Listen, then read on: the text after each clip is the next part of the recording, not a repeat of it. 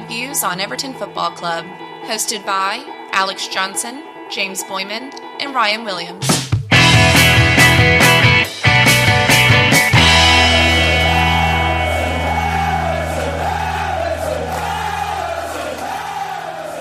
Ladies and gentlemen, welcome back to the American Toffee Podcast. James here, joined by Alex and Ryan following Everton's euphoric 1 0 victory at Goodison Park against Newcastle United.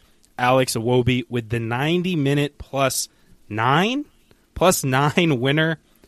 The goal being the second latest winning goal on record since 2006 7. 98 minutes, 19 seconds behind only Bruno Fernandes' goal for United in a win against Brighton in 2020. Tonight's match at Goodison Park had a little bit of football, a little bit of WWE, some blatant corruption from the referees, a couple political statements. We had bolt cutters and a sprinkle of Goodison magic on top of it all. We'll go to instant match reactions in a second. Before we do, a reminder to please subscribe to the show if you haven't already. Leave us a rating and review on your platform of choice, and follow us on social media at USA Toffee Pod on Facebook, Twitter, and Instagram. You can find all the links at linktr.ee slash USA Toffee Pod. And with that, away we go over to Alex first. Yeah, I mean, the match had everything. It's just super exciting to get a win. We saw essentially the lowest of lows, and I think felt, even through the TV, the highest of highs we absolutely needed the three points, and the players, the fans, um, the team delivered when we needed it most. What about you, Ryan? A few things we didn't have. Uh, there was no black cat, I don't think, tonight. Um, someone said they found the Arteta money. I don't believe that's true, so I don't think that happened also.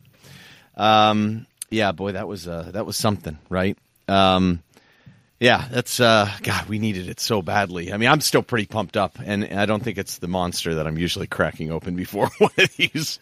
I'm fired up. Um, yeah, let's get into it. I mean, I'm, I got all the energy now, man. Let's let's just rock and roll. I am so ready to rock and roll. Feels like we've been so overdue to talk about a win, and we did have a few score predictions from our Discord. We had SCon, Wisconsin Toffee, and pat myself on the back. I got my score prediction correct, although I kind of cheated because I gave a head prediction, which was a loss, and a heart prediction, which was a 1 0 win. Always go with your heart, folks. Always go with your heart. Electric performance. We'll get into all of the happenings on the pitch because there was so much. There's just chaos, fouls left and right, a lot of stuff going on. But before we do that, let's wind it back to about an hour before kickoff and talk about the lineups and a little bit of the tactics. We'll go to Ryan to talk about Newcastle. I wasn't sure exactly how they were going to set up because they were so packed in against City, uh, playing 4 5 1. But Eddie Howe's almost exclusively played 4 3 3 since he's been there. A um, couple little changes. I mean, Allan St. Maximin's still kind of fighting back from, from injuries. Um, not surprised to see him on the bench, but I think that was probably a good thing.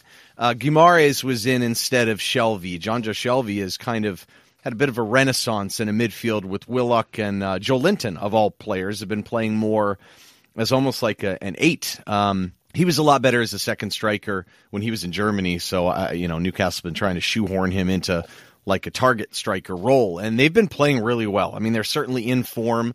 Um, you saw a little bit of it tonight. You know, they, they play behind the ball a little bit, but they're still pretty fast when they got it. So it's still an Eddie Howe team, but I think the composition of it makes them pretty pretty tough to play against. And sure enough, they went to back to the four three three um, I don't know if that kind of threw us for a curveball. I don't think so. I think you got to assume they were going to play the way they were. Um, definitely had some changes on the Everton lineup side, though. That's for sure.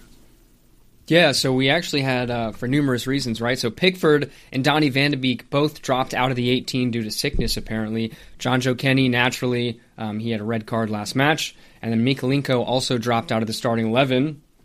So Begovic, Michael Keane, Alex Iwobi, of course, and Allan all come into the starting lineup. DCL, a good appearance on the bench for him, and obviously physically off the bench, which we'll talk about later. Um, the confusing thing was essentially the system. It definitely looked like on paper we were going to go with the back four finally. But Ryan, why don't you give us kind of the lowdown of how it ended up looking? Well, I was guessing as well as you were. I mean, I wasn't sure if maybe we would play wingbacks, you know, and Wobi would play wingback. Um, sometimes the app up front, people kind of give pictures out on Twitter or whatnot as to what the lineup is, and it's normally never right. Uh, I shouldn't say that, but often it's not. It looked to me like a four-two-three-one. Um, it was pretty compact at times, and we were playing out of the back, which is maybe a little bit risk averse. I thought, and I, I, think it made made things more difficult in the first half than maybe they should have been. What I thought as a feature tactically that was an idea, although probably a problematic one, was Gordon was tucked in in the ten. Now I, I don't think if I'm going to play. Demarai Gray, Anthony Gordon, and Alex Iwobi in the three behind a striker. I think I'm going to put Iwobi in the middle because I don't think those other two guys are they tend to get their heads down a little bit and get a little dribby, dribble heavy. The biggest issue was though Gordon. It looked like when we were defending was almost man marking Guimaraes, and while I get that, it's certainly a way to disrupt what Howe wants to do because uh, he had been playing a lot through Jonjo Shelvey, so that's not an insane thing. The problem is, I think it really left almost a virtual two man midfield, and, and Doucouré and Allan, I thought struggled with shape in the first half got bypassed. I think in the second half they were a little better and a little better and more staggered. But but we saw a little bit of the stuff we almost saw with Rafael Benitez at times, where Allan would almost over pursue all the way to the wing. Often on Gray's side because they're attacking down that side a lot, and Gray is not the best defensive player. And you had basically the wide mid on the backside had to tuck in deep, which also made it really hard to kind of transition into the counter, and we were playing behind the ball a lot. That's at least what I saw. I don't know if you guys saw anything differently, but there, I, I thought for sure there were some problems with it in the first half, and and you can see when we look at the average positions. Alex Iwobi looked like he was kind of on an island, and, and you know Seamus was definitely not pushed up as high. He was very hesitant, except for later in the second half to push push up. And um, Newcastle were were pretty compact too. So it just kind of made for an ugly kind of battle right down the middle of the pitch often.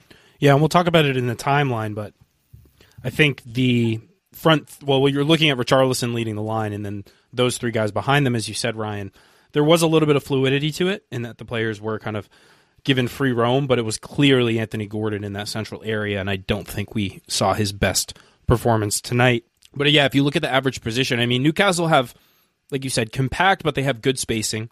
They have a pretty clear shape. Everton end up with this interesting little cluster that is uh, Richarlison, Anthony Gordon, and Demarai Gray all kind of on top of each other. I think because they were switching around quite a bit, and then the back line, obviously, you end up with Alex Iwobi kind of isolated with Seamus Coleman behind him, and then you've got Ben Godfrey actually pushed up higher than Seamus Coleman on the left, and you see that how that played out because we did end up attacking predominantly down the left hand side uh, with 52% of our attack, which is extremely high, maybe close to our highest this season down the left, only 27% down the right, talking about how isolated Iwobi was, didn't get the ball a whole lot. Meanwhile, on the other hand, Newcastle coming down their left side as well, so down our right, and looking to uh, to pressure in those wide areas. But they were much more balanced 41% down the left, 33 down the right, and 26 down the middle. Um, and then you look at how the shots kind of broke down. Um, I would say relatively even in terms of distribution, if not quantity. Certainly, they had some better chances early, but about half of the shots they had, over half were outside of the box. We had fewer outside of the box. They had more in general. It wasn't a game full of all sorts of creation. We'll get into the timeline because they no. had some early, but yeah, I think the biggest problem was if we're attacking 52% down the left side, then Godfrey is not the greatest support in terms of attack down the left side. Not really why he'd be in there anyway. But I think what was kind of compounding the problem was that Alex Iwobi was tucking inside a lot too, so there was just no no real threat to be wide right. And while Alex is good at possessing the ball and occasionally can play it by someone, um, when he's on the right, he's not as dangerous in terms of dribbling. So I think it was that over compactedness that made it just crowded. And when you had Anthony Gordon with his head down a lot and receiving a ball in the center uh, of the pitch around a lot of people, he just didn't fare very well and, and gave the ball up a lot. We'll get into the, the stats later in terms of player performances.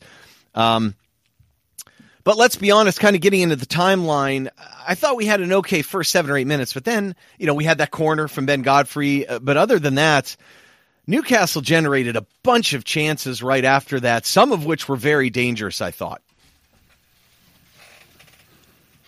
Yeah, you could tell coming out of the gate. I mean, I think the first thing you have to note, and the announcers were talking about it quite a bit, was just the insane atmosphere at Goodison.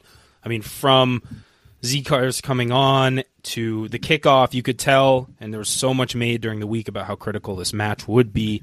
And the Goodison fans certainly brought their A game. It was electric from the kickoff, and I think that really galvanized the team for the opening seven to eight minutes. And though it wasn't by any stretch composed or cohesive, I think just by sheer like energy and adrenaline, we were able to look pretty uh, dangerous and definitely the better side for that opening spell of play.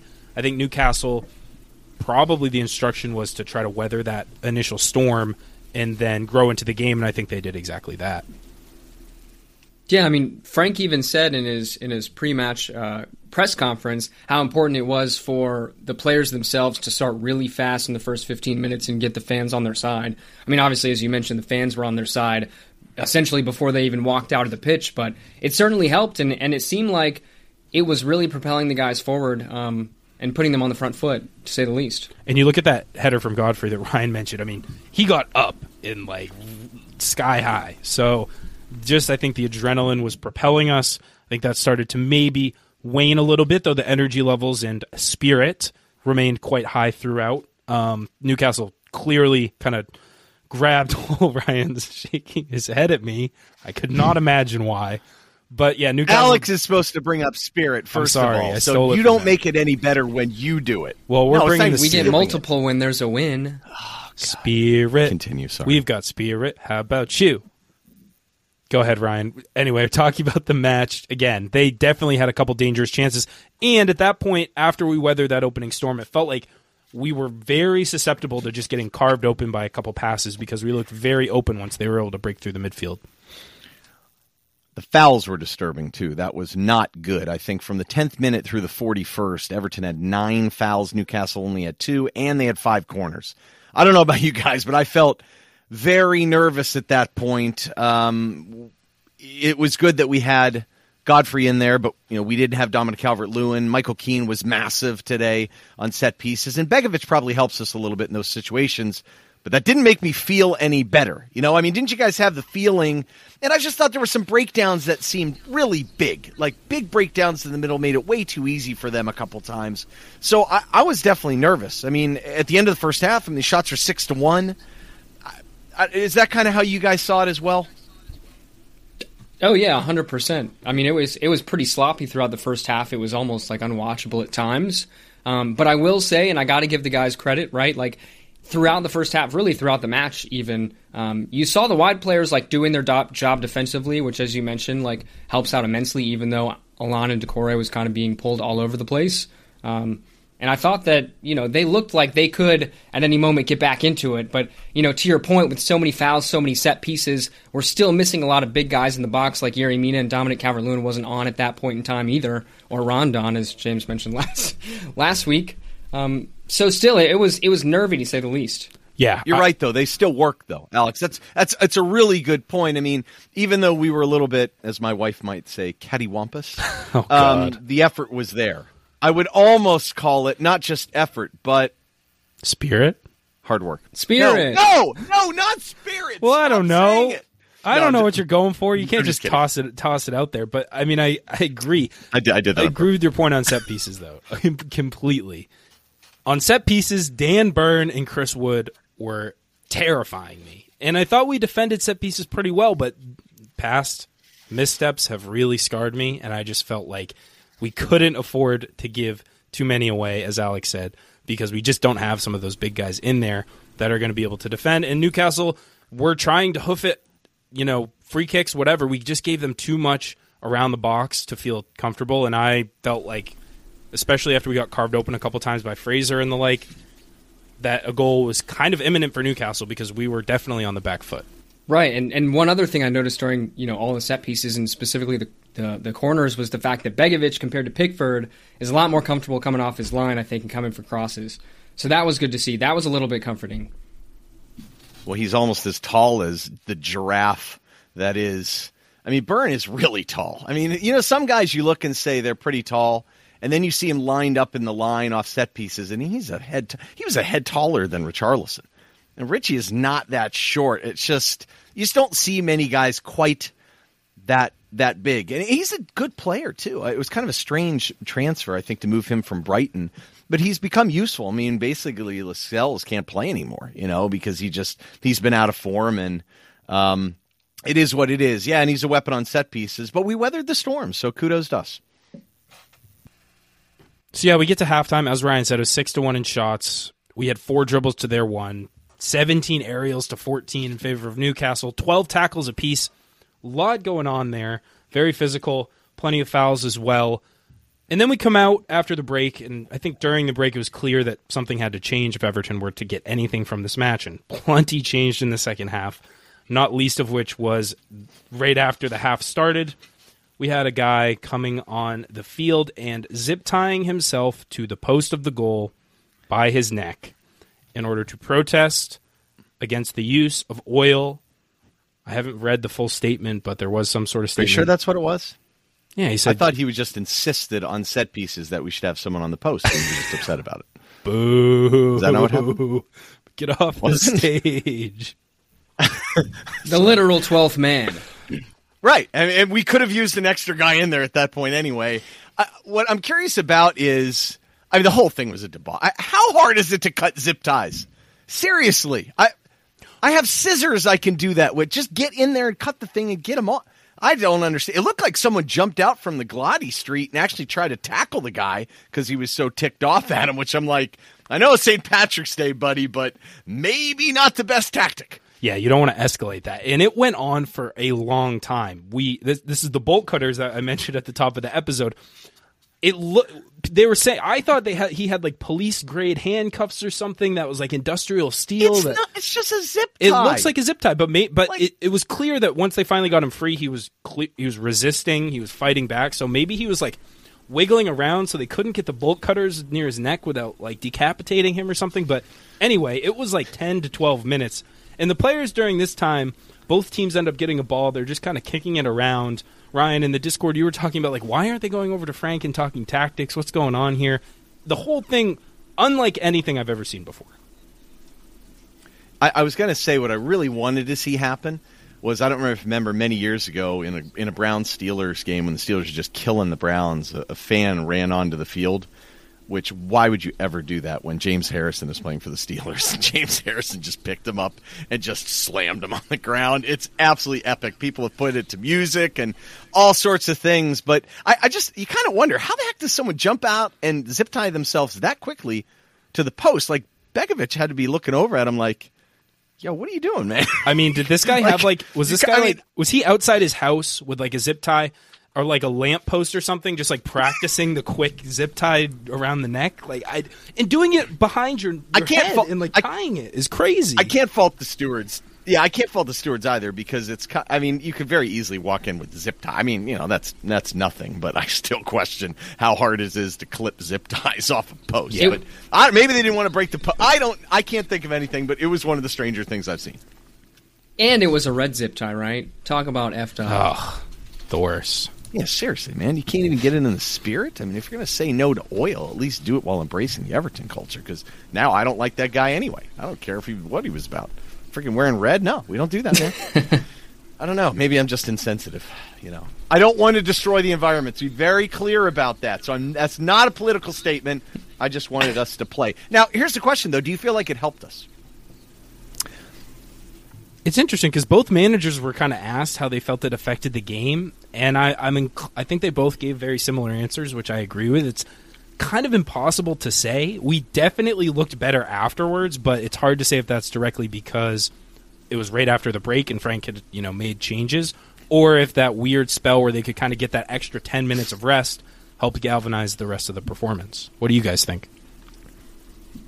I mean, I'll say it helped us only because at that moment in time, Newcastle were on top.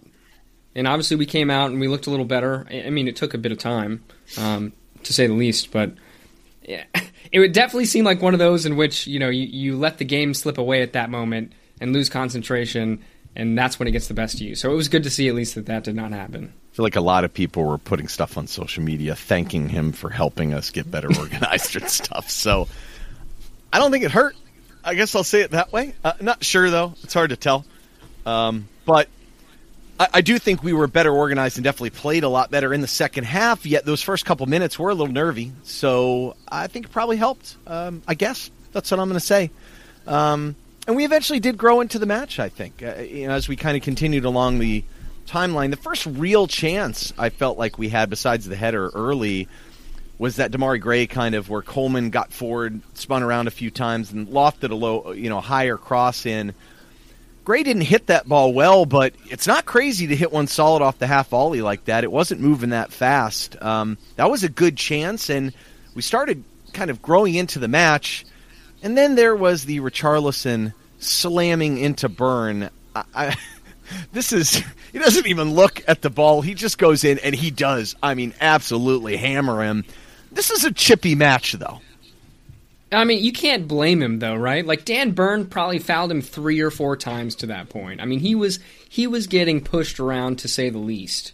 I can't I can't blame him one bit. Well, the one time he went by Burn, I thought kind of more towards the sideline, and Burn, and again, I have some sympathy towards him because I know what it's like to be a defender that isn't quick enough to guard quick guys and has to use your arms and you're bigger and whatever. He's trying to reach out and grab him with his hands, and that's smart play, but it's irritating, and they weren't calling it. And let's let's be honest. I mean, the officiating I thought was completely inconsistent, and the second half was totally different than the first half. Yeah, he was. Pawson was letting basically everything go in the first half, and then all of a sudden, and I, I was saying this to Ryan before we started recording. It was like minute to minute. It was a totally different referee. Like one minute he'd let something go, next minute he'd let a foul just he'd call it. I couldn't make heads or tails of what the heck was going on with the refereeing. I did see us, in fairness, flopping a lot, but the game did get incredibly chippy. Both teams getting frustrated, getting in each other's face, shoving matches back and forth, and I think the crowd kind of egging that on, that atmosphere in the background.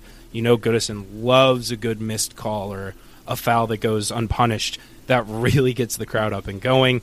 Um, and we'll get into it in a second, but it was only a matter of time before we saw one of the worst refereeing decisions of my life that I've ever seen in any sport ever.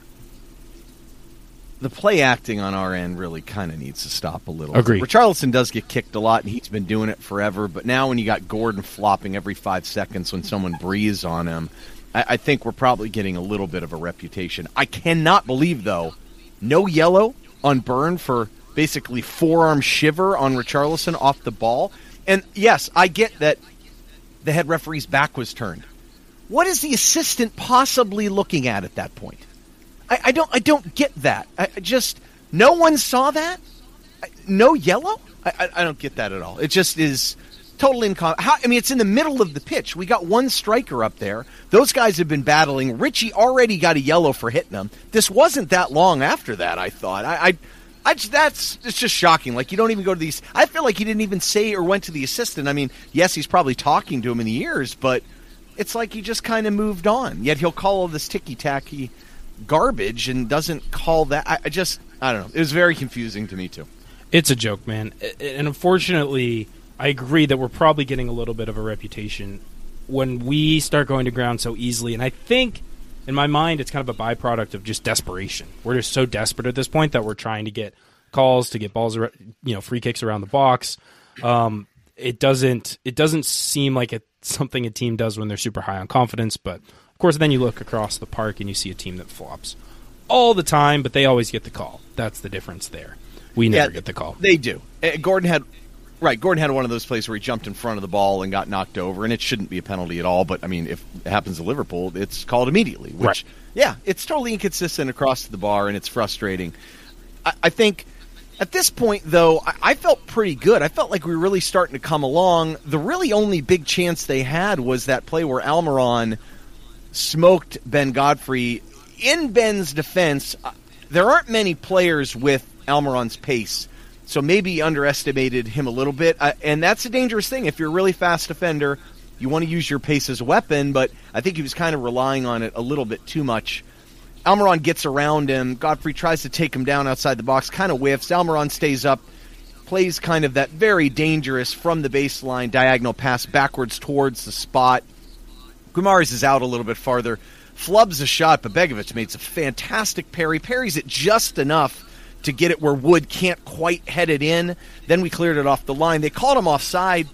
I don't think he was though. I, I, I don't know about you guys. It was certainly close. I thought that was yeah, it, no, man. it looked like Godfrey kept him on. I thought that was it. looked it. like he kept him on at left back. Yeah. Yeah. Yeah, that kind of seemed like it could be the one, but then we we really started growing into the Richarlison got that huge foul in the 76th right on the edge of the box, which is just the perfect spot for Gordon who then plopped it into the wall. Although that being said, how unfortunate was it that Demarai Gray got subbed off right before that? Because I, I like Demarai's chances kind of from that angle. Um, but off the corner, Gordon had a great corner, you know, and and get, you know it came back out to him eventually, and he cut inside and had a great got a great shot off that was parried again for a corner. And I felt like we were really coming on here, and I, I liked our chances of maybe getting one. And then everything changed in the 83rd minute with, like you said, James, one of the worst calls I've ever seen. Allan gets a red card, takes down St. Maximin. It's a, I just, I just don't. I go ahead. Let's be clear. It was originally given as a yellow, which was without question the correct call. Goes to VAR and then gets overturned to a red to I think pretty much everyone's disbelief, though we were talking on the Discord and it was like people were like there's absolutely no way, but it's Everton, so maybe. And that's exactly what happened. Allan couldn't believe it. It is the most cut and dry tactical foul to stop a break that you will see in the Premier League, aside from the ones where the guy just like grabs the guy's shirt and like pulls him down to the ground. If that's a red card, then every tactical foul stopping a break should be a red card. It is a complete joke that that is deemed clear and obvious error, malicious, and an attempt to. Sorry, I'll, uh, I lost my train of thought. Um, Well, what are you going to say? I mean, there's the studs aren't up, so he's it's not a dangerous play. So what is the red card for? Everyone does that. You know, I, I, what I don't understand is anyone that's ever watched a soccer match in their entire life, a football match, whatever you call it, no matter where you are in the world, everyone knows what that is. It was tactical fouls, yellow. It wasn't a big deal. He takes the yellow, we move on. So why change it? I mean, you're just going out. It's like you're really going above and beyond to make a call and do something to change the outcome of a match.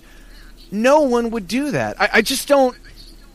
I, I don't see how that's not punishable. Like how anyone in the PGMOL can look at that and say that's okay. So they better come back out and apologize to us like they did the last time. But they need to reprimand these guys. A- And go ahead, Alex. Yeah, it just a it, it's it's even more frustrating because the referee initially called it as yellow and then takes four minutes to review it. Right, four minutes. And saw it But then just clear start- initially. Right. No, I get it exactly. Um, and and there's that stark difference from City with the with the Rodri handball in which the referee wasn't even called to review it pitch side. So I think the entire fan base is more so even upset at that point. Not even at the pro, at least from my perspective. I was even mad at prospective red card because I didn't think it was going to be possible. I was more upset that they were going to go review that instead. It's it just doesn't make any sense at all. And as Frank said in his post match comments, how is that clear and obvious error? It's not. There's no way it is. But he also mentioned he is not going to hold his breath to see it overturned. What I don't understand is that look, you had a clear view on it. You know what it is. We all recognize what that is. Whose idea was it? You should take an extra look at this. I, I have not seen a single human being out there, even a bot I haven't even seen on social media, declare that they really thought that was reviewable, let alone a red card. No one. I mean, no one. Ev- Even ex refs, Tim Howard trashed it after the game, and Tim's pretty, you know, pretty neutral or tries to be, and uh, Mark Clattenburg, I think, went off on it too. Everyone went off. How could I just don't even understand what the logic is whatsoever. The studs weren't up, so I I would love for them to come out and hear something about it. I think it's interesting. Note, Allan hasn't ha, Allan has had one red card in his entire co- professional career since he's been over in Europe. I mean, he started playing in 2012 over here in Europe. That was at Udinese in like 2013-14 season, and I think it may have been a second red. Um, but the the point is, like he he hatchets people and he fouls them, but he does not get red cards. That is not a red card. I, this after the city, we had a lot of good listener comments. I think that were good. Um, James, you can hit the first one if if you wanted to use it to satisfy uh, what Casey wanted you to do. Yeah, SC Canuck at SC Canuck. No matter the outcome, that call was complete bull, and it was complete bull. Completely agree. Family show. You know he he feels good after that one. I can see it. Oh, I feel so good. We also had Anthony Eaton at NSNO67. If you call them out for being corrupt a few weeks ago for making poor decisions, then they will bite back. And for me, this is the bite. Maybe very true.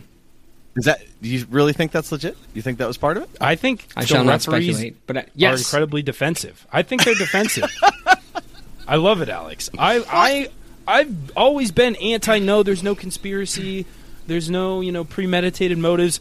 After today, I'm open to anything. Like anything goes. This was so bad and so blatantly obviously wrong that I believe that there's an agenda in the PGMOL to get Everton relegated, and this was a part of that conspiracy. I'll go on record. I just don't know. I can't think of a real reason why. Yeah, at Luxury Escapes by James underscore James. Insta handle at Sav Elise 2014. His What is comment. that? Worse that it took four minutes at least. Yeah, that's even more amazing. You saw it. You made the call initially. Someone else told you. Even worse, he went to the monitor. Unbelievable. They never go to the monitor, right? No one ever goes to the monitor, and then they blame it on some anonymous source. He goes to the monitor, stared and looked at it. What did he see that he didn't see the first time? He knows what it was. So it wasn't like there was someone else there that didn't have the feel or the context for it, you know? Allan went to him afterwards. He's like, Yep, I got you. Tapped him on the belly. We're cool. He knows it's yellow. You know what I was doing. We all, yep, of course, yep, no big deal. Yellow. No one was upset at Newcastle about whether or not it was yellow because we've all seen it a million times. And then, only then, after four minutes of his own mind, determined it was a red. Who was on VAR? Because I wonder if it was someone senior that basically said, I think it's a red. You should call it a red.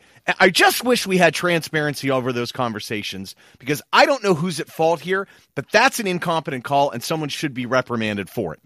I'm looking. I don't see it. I'm going to find it. I was trying to find it too. I couldn't find it, but but, we'll think- find it.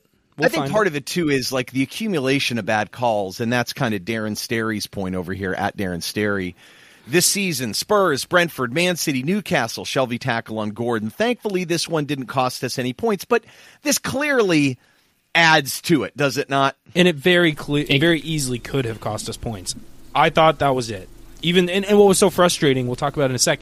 We were actually, and we talked about, it, we were playing better. We were taking control of the game, and this just sucked all the air out of the room. It felt like okay, now now we're going to have to have our backs against the wall for the remainder of the match, knowing that there was a boatload of stop stoppage time coming. We're going to have to defend, low block, just batten down the hatches and pray to get a point out of this match. And it was so so frustrating knowing that we were on the cusp of finally breaking through, and to feel like the rug kind of got pulled out from under us.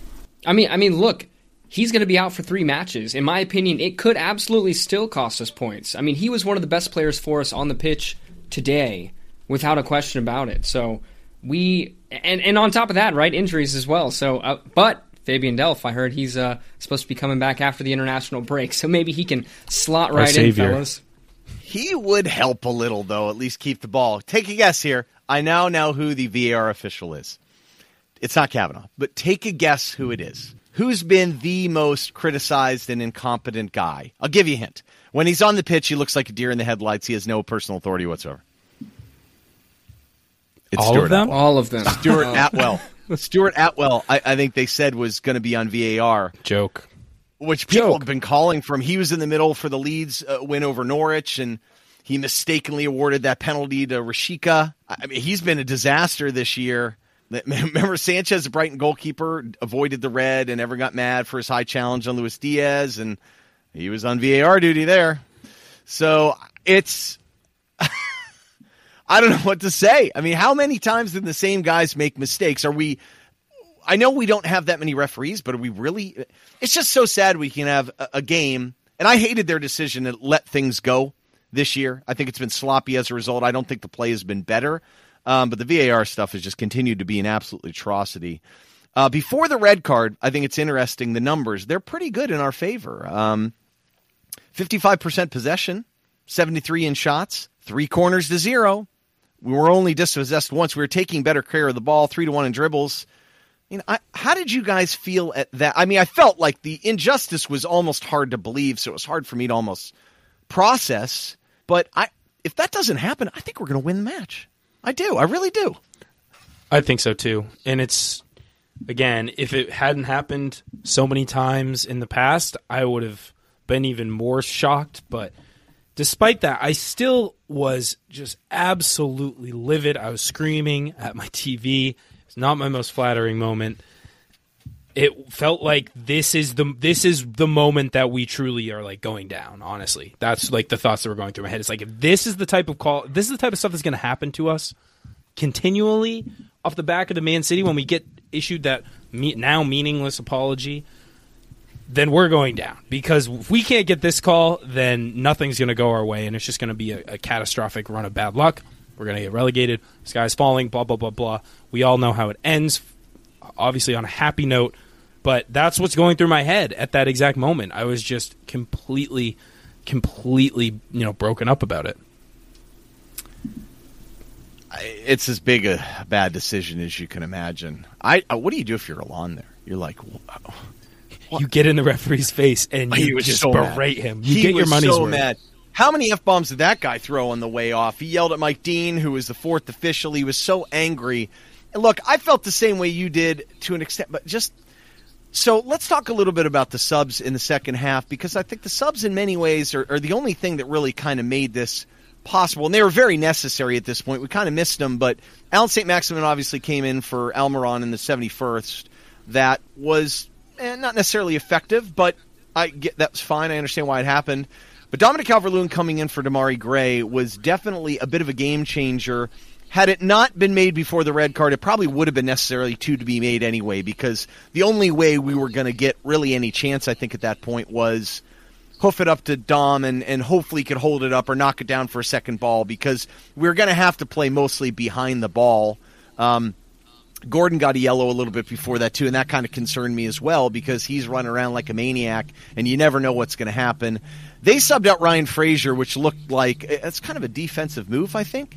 But anyway, um, and then Richie goes off, in the 88th. Uh, uh, do you guys think that was fatigue or just maybe because he was on the yellow or just by nature of the fact we had to put more guy we had to put someone in midfield with the lawn gone probably?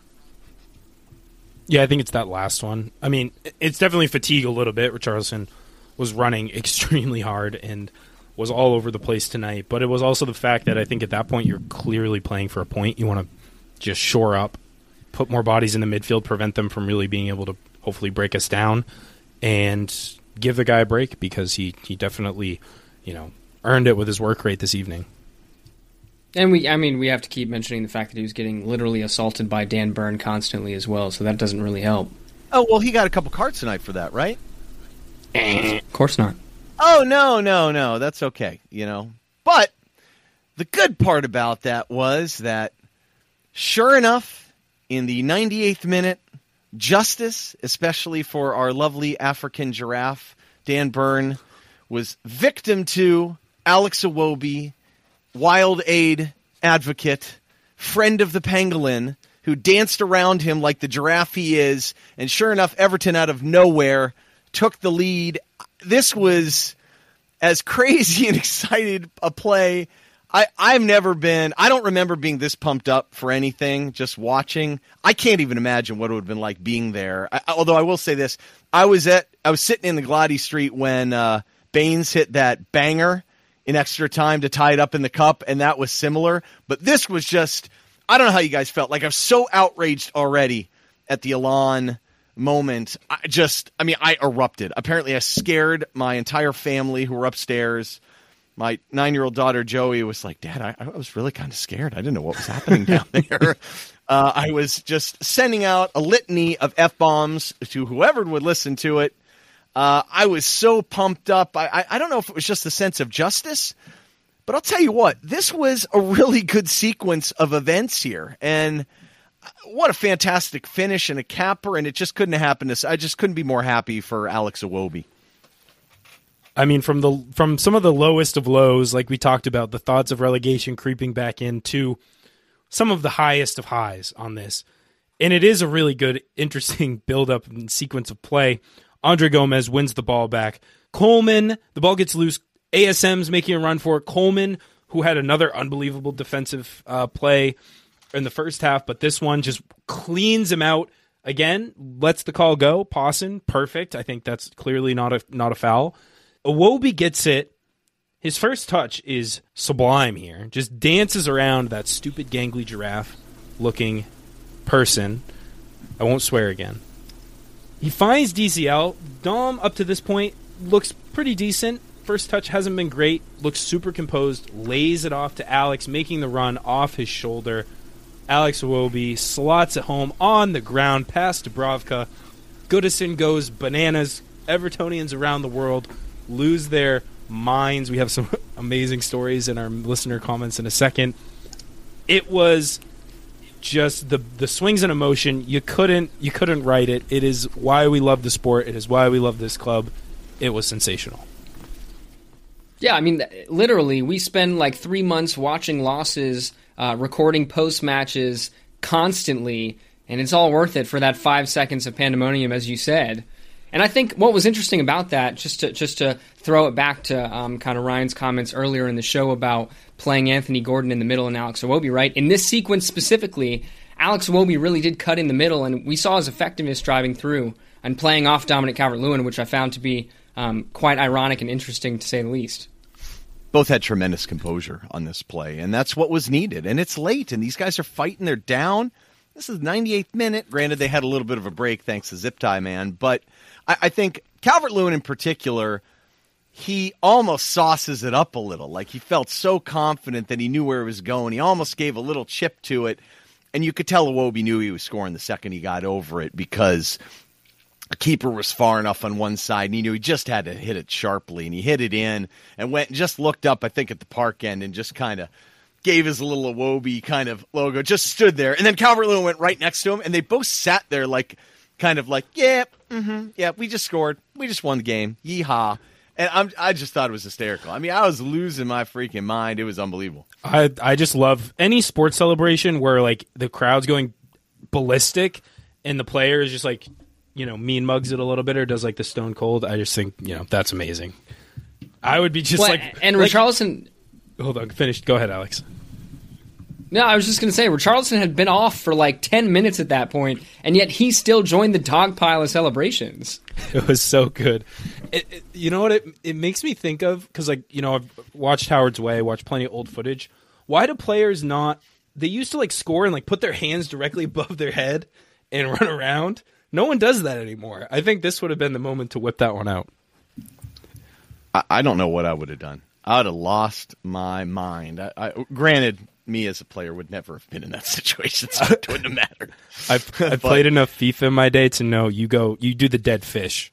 You just you do the flop on the ground. That's the move. You go right dead there. fish. Yeah, dead, dead fish? fish. You wouldn't go to the corner flag and get it like the spinning roundhouse kick, or oh, you don't want to dive into the park end, kick. maybe. Roundhouse kick would Uh, not well, uh, make me look super athletic. I would probably be very I think I clumsy. would just. I would. Uh, well, I've seen. We've played before. You're a good athlete, but I, I would maybe just make the beeline and just dive into the park end. But then probably That's a good move, too. That's a good fall move. on my. But head, this you know, worked. This was a good one. yeah, do the crowd It surf. was- That's beautiful. Well, it's it had to feel good too. Let's be honest. Alex Iwobi's been maligned. I still don't understand why he was taken out of the lineup to begin with. Um, Hundred percent. But yeah, I just that that composure is what we've really needed. If we're not going to have too many chances, you know, you just need moments like that. And It was a fantastic moment. I mean, the crowd was nuts, and uh, we're already so fired. It just was so perfect in many ways. And Frank, we haven't even talked about Frank, but Frank's reaction too was beautiful. You can tell how much he likes coaching here, how much he wants to win. The celebration, perfect. You know, it's not quite the big dunk hugging the ball boy, but it is about as fired up as a, you see a coach get in today's game. And I thought he, he- he did a good job having them coming out of halftime being organized. And I thought we were growing into the game. I, I just felt like it was kind of justice was served, but man, he did go nuts, didn't he? Well, he said after the match in, in some of his interviews that he feels like he might have broken his hand. He's got a ginormous bruise on the top of his hand from celebrating. So that will be interesting. The, that's what the Everton main account tweeted that. It said at the end here, I have it. Frank Lampard says he broke his hand in the celebrations. Speedy recovery, Gaffer. what the heck? I mean, you're supposed to break your hand when you get mad punching a wall. What in God? How does that happen? But he, I mean, he was pumped. And how could you not be that? I mean, Ancelotti probably would have been like, yes. He would have sipped his coffee. And it would have been so cool. But that was fantastic, and and I'm glad that Frank reacted that way because how could you not? I will say this though: some of the minutes there at the end, including that corner they had in about the 14th minute. Uh, 14 like you know they get 14 minutes of extra time. And you know at that point you're just totally incredulous at that point. But you when they put it up you're like oh no. That felt so long. And i just i know we scored a goal in that time period. So yes maybe that adds an extra minute on but especially with the Gordon sub kind of happening, and they finally blew the whistle. But there was a corner at one point. I was totally nervous about it. I don't understand sometimes why it goes on so long. And it was awful, too, because I remember in the first half they blew the whistle off a corner when the ball came back out to us, and we were inside like the 20. So how on earth do you not extend the play there? Yet you extend the play against these guys in like the 17th minute of a 14 extra minutes? It's the conspiracy. Just, it's the conspiracy. I'll tell you what, man. Sometimes you really think. I remember that Chelsea match many years ago when they had way past the extra five minutes, and I'm just sitting there totally incredulous, so angry about it because I knew it was an absolute cheat job. Um, I will say this though, something worth noting: only four fouls for us in the second half. Now, part of it was us be, being behind the ball, but that discipline helped because if you think about the match, how you remember it, you know, we love to look at the numbers, but let's just go back memory. I don't remember feeling like I did in the first half about every set piece because there was such a momentum, so many of them in that relatively short 30 minute window. So that's good. That's a big improvement. My guess is Frank probably did give that message at halftime, I would think. Um, but yeah, that was an improvement. Um, any last final thoughts before we start to get in kind of the final summary and look at the XG and the table too. No, let's move into it. Let's just because we I do want to get to the listener comments at the end because there's some really really good ones. But we will. I'm still fired summary. up though. I'm still I am too, up, man. I like, am. I am just. This has been coming for so long. It's like Alex said. We've been doing these pods all season. It's been kind of sucked at times, to be honest. Like have to get on after some of these matches and do a post match, but days like today make it all worth it. Now, when we take a step back and try to distance ourselves from the emotion of the moment a little bit, you look at that performance as a whole and you say, well, look, we got the win. By no means was it pretty. I think definitely some good performances in there, but not necessarily something that, you know, maybe inspires a whole lot of confidence going forward. You look at the XG in the match, which again, one match is only so helpful, but relatively close. Everton 0.67 from the XG philosophy to Newcastle's 1.04. Um, most of ours probably came in the second half. I don't think we had a great deal um, in the first half, but it's close enough where you know, look, I think we still ended up deserving to win to fight through that adversity, a man down to still manage to get a goal out of just really hard work and some quality in the exact right moment that we needed it. Right. I mean, just at the end of the day, three points are absolutely necessary. Like I think the players will feel pretty confident going away with three points, especially after the adversity too. I think that's a big part because you know I think you know one of the reasons why it just felt extra hard on the red card was the fact that we really did we were showing up at that point. We were really working ourselves into the match after the majority of it. Um, but the big takeaway here after the match, when you look at the table, is the fact that you know we're sitting in 17th place, but we're not above the relegation zone, only on goal differential. Um, and essentially, you know, the big key is Burnley in 19th place are tied on matches played, but we've now got a good four point gap. Otherwise, Watford and Norwich two games ahead, um, or we have two games in hand per se. So either way, I think things are looking a lot more positive, and another win anytime soon could see us jump up far more and feel a lot more comfortable, I think, as a club and as a fan base. And the schedule's hard. It's going to be hard kind of in the immediate future, but I don't think we're going to spend too much time worrying about the FA Cup match. If we win, we win, whatever. Um, I know some people might be angry about that, but this is definitely the priority. We're one point behind Leeds, and we've got two games at hand against them. That's something worth noting. Uh, Brentford is five away too. I mean, anyone, you know, it's just a matter of stringing a couple wins together. That's it. And look, there are some chances. You know, we are playing a couple teams. I think the Burnley match really is the one that you look at and you say, we can get three points from that sucker, vaulting us 28, and they'll have, you know, another game played. I mean, that, that, that could be, the, I mean, that's a seven point swing there in total difference between the two of us, the way we stand now. It can make all the difference in the world. But I will say this if you looked at how Frank set up against Man City, there's no reason why we can't also have some success and maybe sneak out a point here or there against some of these better sides. Um, I think Frank probably learned a little bit about his team tonight too. Certainly, I hope he learned to play certain people in certain ways. Um, I don't know what you guys think before we get in player performances because a lot of them kind of stood out in good and bad ways. Yeah, I agree with that. Certainly, both ends of the spectrum from our team tonight. I mean, personally, after watching that first half, I was incredibly frustrated with Anthony Gordon. I thought, for the most part, he kind of flopped around and tried to do way too much with his head down. Um, gave the ball away a lot, tried to dribble past people with very little success, and it, it just kind of you know started to, to grow, or the thought started to grow in my mind, like. Look, I love this kid a lot. I hope he's a really great player for us, but we're in relegation scrap and like we need guys to start showing up. And it felt like to me you know, obviously he's a boyhood Evertonian. He feels that pressure. You know, they they talked about in the pre-match, which we haven't even mentioned. You know, showing the players videos of fans, and you know, like some of these players may kind of think, okay, this is like I'm a professional, I'll do my job. Anthony Gordon is going to take that stuff like very much um, on the nose and like take it very personally because he knows his whole family, like everyone around him. He's grown up in this culture. It means a lot to him. So it's point being, it's frustrating to see him struggle, but it's clear that I think you know he is just trying a little bit too hard to be the savior that he thinks Everton need at the moment. He is working hard, there's no question, and he was fired up, and you need a little bit of that. But I also think he was kind of put in a position not to succeed by Frank. Him and him and Demarai Gray have some similar issues. Gray is a little more mature, you know, probably a little bit better use to the league and as a result has been maybe a little bit more productive but they both have problems where they get their heads down too much they get a little dribble heavy and they you know don't necessarily deal that well unless they've kind of gotten into space a bit. Uh, gray's probably a little bit better in tighter spaces than anthony gordon. Uh, and i think Eh, putting Anthony Gordon in the middle just doesn't do him any service. I understood he came up that way a little bit, and I've had some conversations with scouts that that have watched him and said he was a he's a little bit of a different player now. But the bottom line is he had eight bad touches tonight. Eight bad touches. I mean that's I don't think we've had anyone that high. I feel like Richarlison had had a ton of turnovers the other day, but it was more it was being dispossessed as well. I don't think he had eight bad touches. Maybe I'm wrong, but that is a massive, massive number, and the diving was getting desperate at times.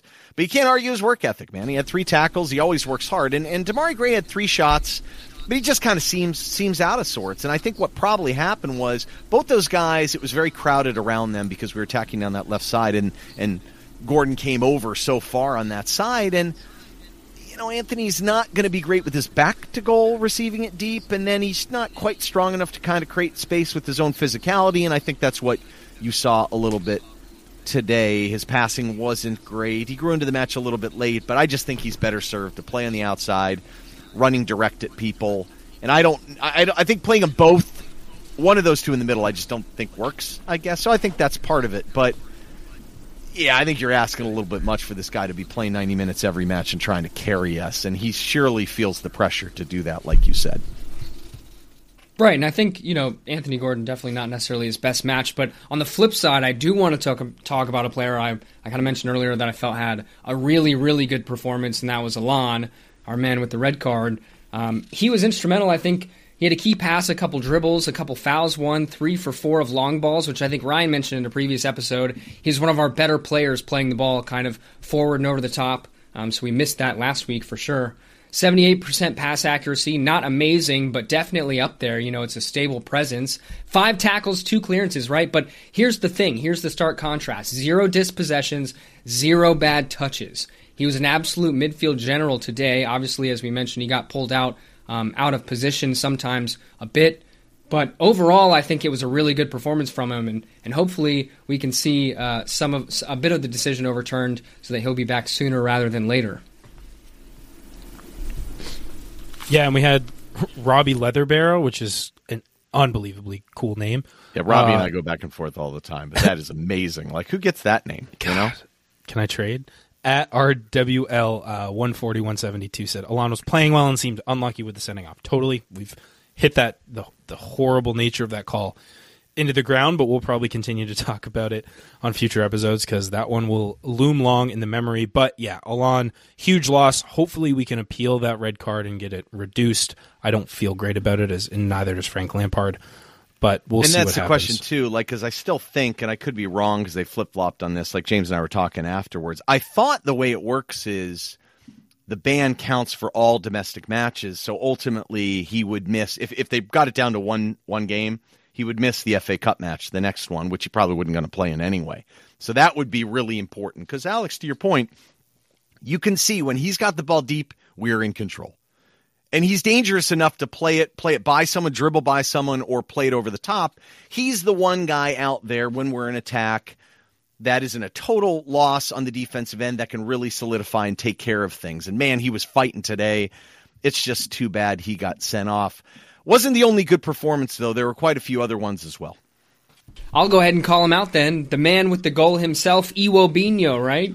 Obviously, he has the goal. He had two tackles, an interception, 81% pass completion rate, which was important, definitely as an attacking player as well, right? Who was the highest behind um, Demarai Gray, who got yanked. So that's another important piece, too, because Iwobi was on for the entirety. One of two crosses. Um, he did play Coleman in once, too. So it was a positive. It was a positive match from him, and again, as we mentioned before, he was kind of off on an island for a lot of the match. He was working hard too. He was so important in the second half, coming back to help Coleman with St. Maximin, and and he was physical tonight. I don't know what got into him. He actually felt like he almost took a couple cheap shots at people. He was playing with a little bit of an edge, a little bit of what we saw in Leeds. He was incredibly fired up after the goal, though. I mean, he was shot out of a cannon a couple times. Look, I've said it for a while. I just think when we need a little bit more control in a match, I think he's a better option. And he's a bit of a contrast between those other guys. He can hold the ball up a little bit. When he dribbles, it's not totally careless. Sometimes it's more for possession, especially when he's on the right side. And I think my only critique is it would have been nice for him to get the ball more or, or be more of a threat in a wider space to open them up a little bit. But man, he, he, he banged it in when it mattered, and I'm really happy for him for sure. Yeah, really great to see him getting praise from Evertonians in contrast to some of the, you know, just negativity that surrounded him. It's just been unfortunate since he's arrived. And looks, the performances haven't always uh, merited a ton of praise, but tonight he certainly earned it all, um, and well deserved. You know, we we got some great comments on him. Um, another player who I was really thrilled with tonight, Asmir Begovic. He was uh, speaking post match and said that he didn't really know he was even going to play until probably maybe even today, last night, with Jordan Pickford being ill. Came in and produced some huge moments uh, in terms of saves. His distribution was uh, pretty atrocious, but made the saves when it mattered. And Newcastle had some really solid chances. Six saves, came out, collected four balls, and had some um, had a punch clearance that was also extremely important. Do you go back with Pickford now? Yeah, not trying to do a hot take here or anything, but I think at least in the circumstance today, his game is probably a little bit better fit, knowing how many set pieces that we were we had kind of given. Um, it's and against Newcastle too, which obviously we know Pick's head kind of. I, I, know. I remember Carlos had him one time for Newcastle yeah. for sure.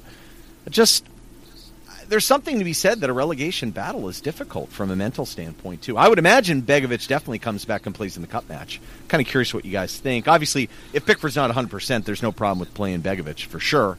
Um, especially if you're going to pack it in a little bit more and, and you're going to kind of push shots out from distance. He's probably a little better than Pickford, at least in dealing with those, as well as kind of crosses into the box. The distribution wasn't very good, though, from Begovic. It would be hard to give him credit for that. Not that Pick's a mag- magician with, with his foot skills, but um, certainly a little better, I think. Yeah, I mean, when the strategy strategy's hoofball, or seems to be hoofball for large stretches, and he's just a lot of times clearing it. But you're right. I mean, if you you definitely get better distribution with Pickford, his passing range is, is better, but I don't know. We haven't seen a whole lot of Begovic. We obviously saw him uh, ice cold in the Florida Cup penalty shootout, but and then you know the the odd appearance here and there throughout the season, but it could be nice. You know, we've seen last season with Robin Olsen coming into the fray, it really kind of forced Pickford to up his game. Maybe we do need a little bit of that competition in the number one slot to, uh, you know, produce the best out of both players. I think the guys in front Yeah. of him played pretty well tonight, though. I mean, you got to give them credit as well. Yeah, I mean, the only thought, it really could go either way, but the only thought I have is with Dominic Calvert Lewin coming back, does that affect your game plan? Does Pickford's ability to launch the ball forward affect whether he starts or not over, you know, the fact that Begovic can come for the ball on a corner or set piece? I think it does a little bit. I think you know, look, one goal at this point in the season can make all the difference in the world. And Pick every now and then nails one of those long balls and, and breaks someone out.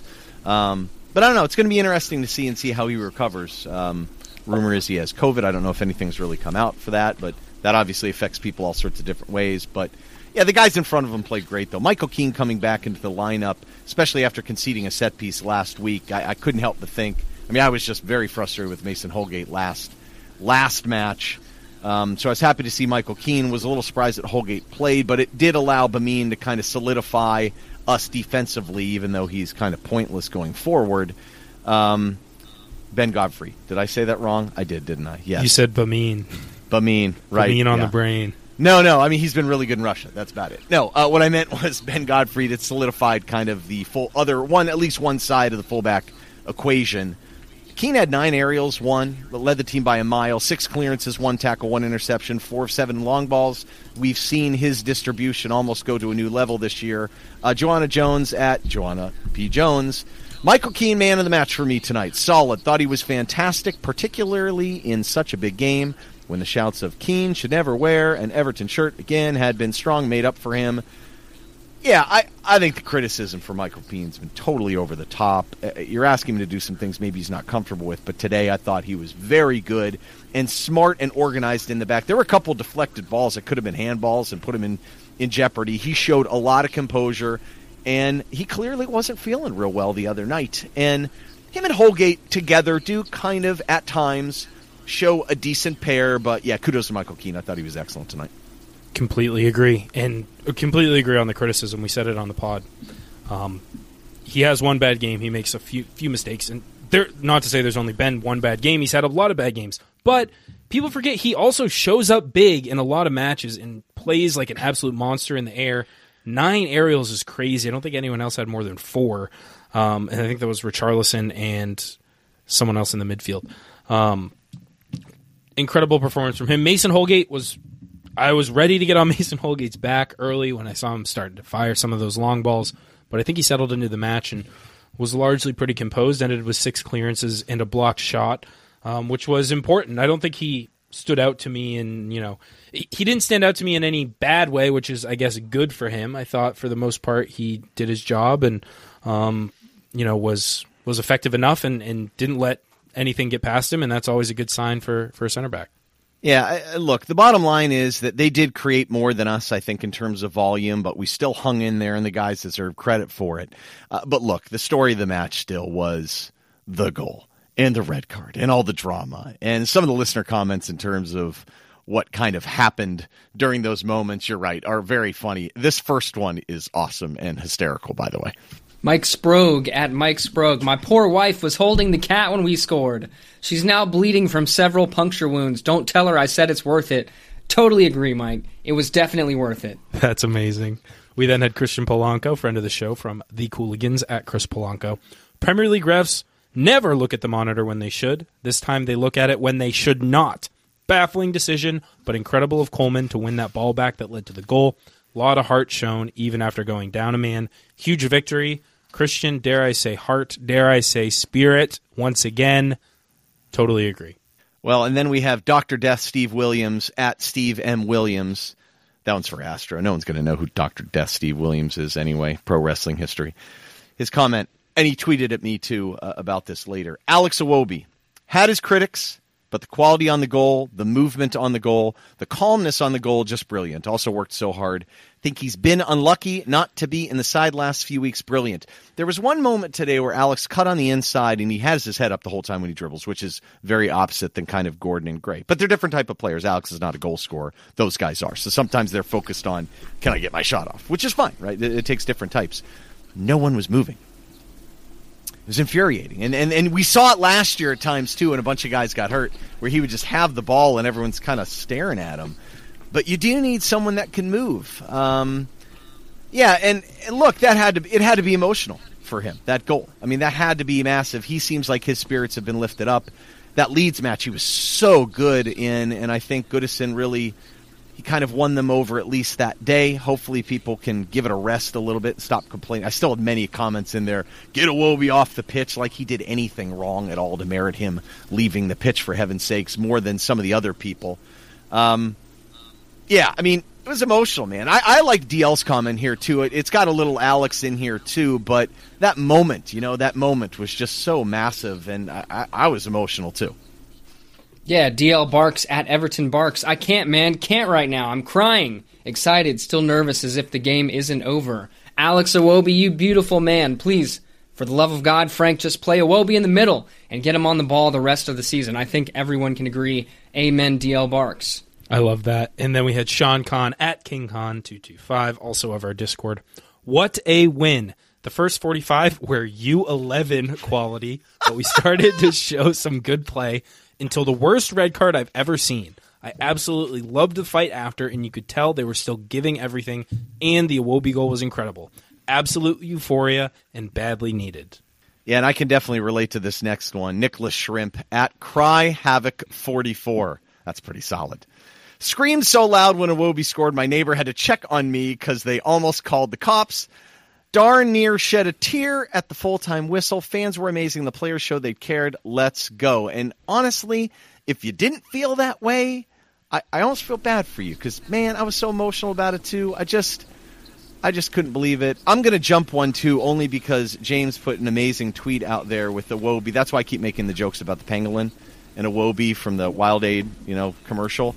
James, uh, it was something about like we should put a statue of these guys because Georgie um, from one of one of our West Coast brethren here, awesome article on him and his barber shop in PremierLeague.com. I think is what it's on. His comment: "Iwobi statue if we stay up." Maybe we're jumping the gun a little bit on this, but it, has it, been a nice redemption. Uh, yes, if we are going to do a statue, I think the pangolin should be part of it. totally agree. I mean, the shot I tweeted it out, so you can go check. If you haven't seen the commercial, a you just need to look. It's it. ridiculous. It is the most preposterous and nonsensical thing of all time, but it's just amazing because it's Alex Wobian. It's for a good cause. So anyway, we had uh, Alan Brody, longtime listener, longtime friend of the show, at Brody and MD. I hope Alan's well because he said I sustained I sustained seven heart attacks in the last thirty minutes of the game. Man of the match, Goodison fans to overcome such dreadful calls and fairly listless play. This three points feels like six. That it does, Alan. That it does. I could not agree more. Um, that does it for our listener comments. We did, of course, already mention the fact that Lampard broke his hand in the post-match celebrations. I don't know if that's. You think he he consulted the medical staff on that, or is that a self-diagnosis from Frank there? It depends on what Seems like he a broke his hand. Oh, it depends what he broke his hand on. You know, if he maybe just jumped his fist in the air and hit Duncan Ferguson in the jaw and thus he broke his hand, which is probably what would happen if you hit Duncan Ferguson. Maybe that could be it. Uh, by the way, my favorite, and I had to add this one at the, at the bottom of our document Adam Jones at Adam underscore Jones 94, um, our esteemed colleague, um, writer extraordinaire. His comment here I think is pretty funny. He didn't ask the question, is what he said, but he still wrote it out there because I could tell he couldn't help himself. Eddie Howe, when asked if he's a little bit happy tonight being a boyhood Everton fan, no, absolutely not. Whoever asked that question has to have uh, some serious cojones, as we would say in certain parts of the United States of, of America and South. Uh, wow. Can you, I mean, if you're Eddie Howe and someone so asked you that, I mean, you'd be tempted. He's a dirty liar. Said, you almost had two managers that walked away with a broken hand because that would have been hard to kind of keep yourself contained, you know? I think he prefers those types of questions than questions about uh, his complicity in Newcastle's new ownership. I think he'll take that about? one any Newcastle, day of the week. Newcastle's new ownership? Is that what? Yeah, haven't you heard? Hey, it's the really, back post uh, is really not Ryan. controversial. Head over there. Yeah. That's right. We, we zip tied to one. See, if they would have gotten two, they could have made even more noise. You know, that would have been We're great. gonna watch you. You laugh. We're gonna see this like every every match for Newcastle now. You watch. Watch next match. Someone else is gonna jump on there, and oh, I'm thinking about that now. Oh, dear Lord. I mean, I, I can't. They're just gonna see. They're gonna see if they can every every week they try to break the record for most stoppage time. You know, it's so sad. I mean, you guys know that I know some of the guys in that club, and they're really sweet guys, like really good guys that are well intended, total Geordies, but like legitimately good people. And I, I, I haven't talked to them in weeks. I just kind of wonder how it's you got to feel a little conflicted. So I understand Eddie Howe's probably tired of asking the questions, but I don't know what else you do. I mean, you, you almost just got to keep deflecting, right? Because Yeah. nothing you say is going to be helpful. So I, I, he's in a tough. I don't. I didn't say I feel good or bad for him. I'm just saying he's in a tough spot. He's in a tough spot. Um, I mean, at this point, you look at the the bigger clubs around Europe, and uh, there aren't a whole f- lot who don't have any skeletons in their closet. I guess let's put it that way. There's der- certainly some uh, owners who have acquired the funds uh, by less than. Uh, Let's say not totally on the up and up there, but enough on Newcastle. Let's focus on Everton and let's wrap things up here with our man of the match for each of us. Uh, I'm gonna go first because I don't want mine stolen like it usually is, and I'm gonna switch things up because I think you guys will do something a little different. But I'm going Begovic. I think Begovic's saves we could easily have been down two 0 and never even had the opportunity. The red card could have just been the final nail in the coffin. I think the way he played in terms of the saves and being able to be active in the box was so critical. Uh, it was great to see. Given I was a little bit nervous with him coming in in such a massive game, but he looked composed looked really reassured, and uh, he's my man of the match personally. What about you, Alex? Yeah, no, actually, that's a that's a really good shout for Begovic as well. I was really impressed by him. I've got to go Allan, which is probably not surprising, but again, I thought he did a really good job in the middle of the pitch, all things considered. Obviously, it's it's not even a sympathy man of the match for the red card either. I'll, I'll go on record to say that too. Um, but overall, a good good uh, a good match for him, and hopefully he'll be back soon. What about you, Ryan? You know we've queued you up just so perfectly for this, so don't swing and miss. I hope that you guys were going to pick Iwobi, so I wouldn't feel pressured to do it. Have I ever picked him as man of the match? I think I have once. Yeah, maybe. you have for sure. I tend to avoid it because you laugh whenever he does something good. Because I always defend the guy. Everyone thinks I'm like his number one fan. You are. People always tweet at me. I'm not. I. I mean, again, I appreciate the pangolin. That's it. No, I, I everyone tweets at me. It drives me crazy because I just defend him because I feel like he's been mistreated. Uh, Michael Keane. Oh, he did it.